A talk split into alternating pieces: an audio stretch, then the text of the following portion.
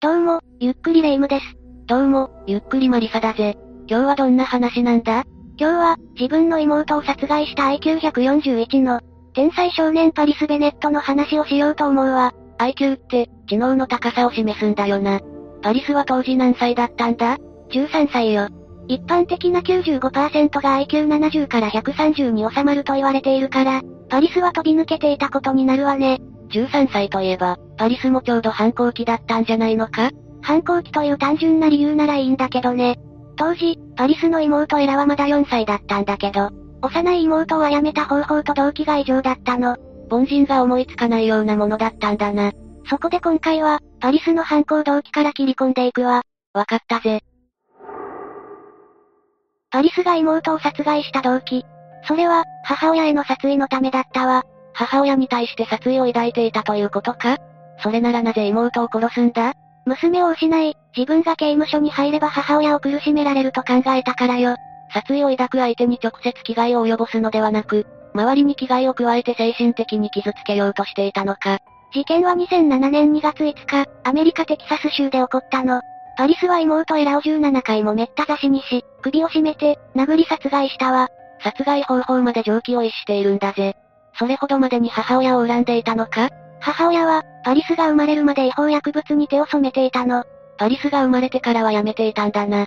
ただ、事件が起こる2年前、再び薬物に手を出したわ。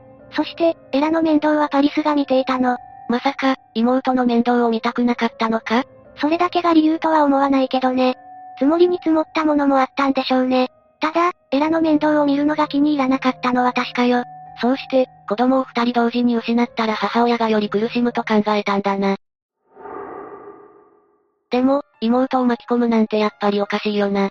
あまりに自己中な考え方よね。医師はパリスにサイコパスだと診断を下しているわ。サイコパスって、反社会的パーソナリティ障害のことだよな。自分の非を認めなかったり、平然と嘘をついたり、他人を操ろうとしたりするのが特徴だったような。サイコパスでも、みんながみんな犯罪者ってわけじゃないわ。特徴としては、IQ が高いということが言えるわね。口達者で、平気で相手を操ろうとする傾向にあり、共感性は乏しく、自分の非を認めにくいの。人生の中で、一人二人は合っている気がするな。意外にもエリートに多いと言われていて、社会的成功者が多いの。大統領とか、会社の社長とか。アメリカの研究によると、50人100人の職場に1人か2人はいると言われているわ。感情にとらわれない分、冷静な判断ができるということか。社会に適応する能力の使い方をすれば、こうして評価も受けるわ。ただ、パリスの場合は自分の能力を犯罪に使ってしまったの。目的達成のために、人命さえ意図はなかったわ。サイコパスは自分の非を認めないんだろパリスは自分の罪を認めていないということか犯行後、パリスは妹を殺害したことに対して計画的な犯行ではなかったと語っていたわ。だけど、専門家は計画的な犯行だったと断定しているわ。パリスは嘘をついていたんだな。専門家の確信の根拠は何だったんだ根拠は、大きく二つあるわ。一つ目の理由は、エラの殺害前に、ベビーシッターを帰らせているの。ベビーシッターがいたんだな。てっきり一人で面倒を見ていたのだと思っていたぜ。二つ目の理由は、エラを殺害した後、救急隊に自分から電話をしていたことよ。自分で殺して、自分で救急隊員に電話をしたのか目撃者を装ってね、計画的犯行じゃないか。救急隊員に指示された通り、電話越しに心臓マッサージの回数まで数えているわ。しかし、実際はエラと別の部屋にいて電話をしているだけだったわ。心肺蘇生をするふりをしていたということか。普通なら逃げるなりするだろうに。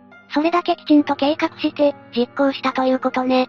念入りに組まれていて、とても13歳が考える犯罪計画には思えないんだぜ。年代といえば、パリスの仮釈放の時期が近づいているって話もしておきましょうか。そうなのか気になるぜ。パリスが事件を起こしたのが、2007年。刑期は40年。2022年現在、15年服役していることになるわ。人生の半分以上を刑務所で過ごしているんだな。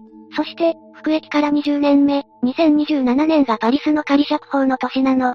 大丈夫なのか不安に思っているのは、マリサだけじゃないわ。他に誰がそう思ってるんだ世論、それからパリスの母親よ。もともとパリスのターゲットは母親だったよな。不安に思うのは当然なんだぜ。 2019年、イギリスのドキュメンタリー映画が、服役中のパリスを取材したわ。事件から12年が経った頃だな。パリスは何を話したんだ何を話したと思う普通は家族に対する謝罪の言葉を口にするよな。普通はそうね。でも、パリスなら逆のことを話したんじゃないか例えば、自分は無罪だとか。マリサも勘が良くなったわね。パリスは自分を釈放すべきだと、頻繁に口にしていたらしいわ。やっぱりな。パリスの口から紡がれるのは、構成したと見せかける身勝手な言葉ばかりだったわ。殺人については何と語っていたんだ思っていたものとは違ったと言っていたわ。殺人を何だと思っていたんだ。また殺人によって自分が何を成し遂げたとか、目標を達成したとは思っていませんとも語っているわね。パリスの目的は、母親を苦しめることだったよな。つまり、自分が思っていたより母親が苦しんでいないってことか母親は、パリスが刑務所に入ってからも何回も面会に行っているわ。母親は、パリスについて何と言っているんだ息子を許すと言っているわ。パリスの罪を憎んでいますが、彼自身を憎んではいないともね。母親としての無償の愛を感じるんだぜ。そして、母親には今、事件後に生まれた別の息子がいるわ。こういう事件をたくさん聞いていたら、悪い方向にしか考えられないんだぜ。パリスはインタビューで私は収監されていますが、それは私がモンスターや悪人であるというわけではないんです。また私が13歳の時に犯した過ちによって私の人生すべてが、決定されるべきではないと思いますと語っているわ。頭では正論だとわかっているのだけれど、心がすんなりと受け入れられないのはどうしたらいいんだ視聴者も同じように感じたんでしょうね。事件を語るパリスは、感情を一切表に出さなかったそうよ。